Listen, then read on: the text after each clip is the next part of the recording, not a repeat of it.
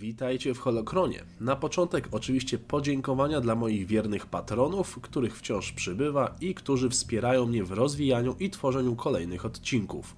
Jeżeli też chcesz zaproponować odcinek lub zadać pytanie w zamkniętej grupie na Facebooku, odwiedź mój profil na serwisie Patronite. A teraz przyjrzymy się sylwetce pewnego tajemniczego mistrza Jedi imieniem Kirak Infila.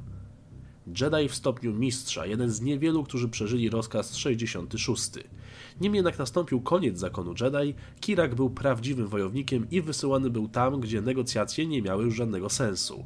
Jego jedynym celem bowiem była walka którymś momencie swojego życia złożył przysięgę Barasz, która skazywała go na wygnanie z zakonu i odcięcie się od jego wpływów, ale i rozkazów. Tacy Jedi stawali się odludkami idącymi własną ścieżką, nie biorąc już nigdy więcej aktywnego życia w strukturach zakonu.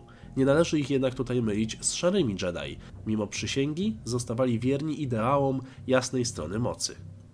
Kirak przeniósł się do antycznego klasztoru Jedi, położonego na księżycu Aldolin, gdzie jego jedynym towarzyszem był wierny droid Arex, z którym trenował i udoskonalał swoje techniki walki. Odczuł zawirowania w mocy, gdy zakon Jedi przestał istnieć, jednak przysięga nie pozwalała mu działać. Wciąż podążał swoją ścieżką, której to cel miała ukazać mu moc.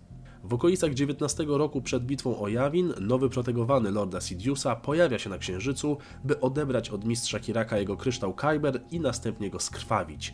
Nie będzie to jednak łatwe zadanie, zważywszy, że mistrz Kirak przygotował dla Lorda Vadera sporo niespodzianek i pułapek, ale jak to wszystko się skończyło, dowiecie się ze świetnego komiksu pod tytułem Mroczny Lord Sithów. Teraz parę słów o samym mistrzu.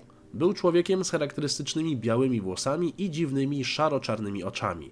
Był perfekcyjnie wytrenowany, a jego szarą skórę pogrywały dwie wielkie blizny, najpewniej ciosy po mieczu świetlnym.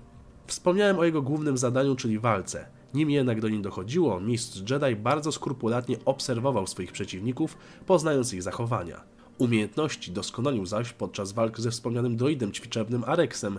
Nie wiemy jednak, czy był to ten sam model, który obecny był w świątyni Jedi na Coruscant, czy też mistrz korzystał z usług innego modelu lub też zbudował go sam. Jedi używał miecza o zielonym ostrzu z lekko zagiętą rękojeścią.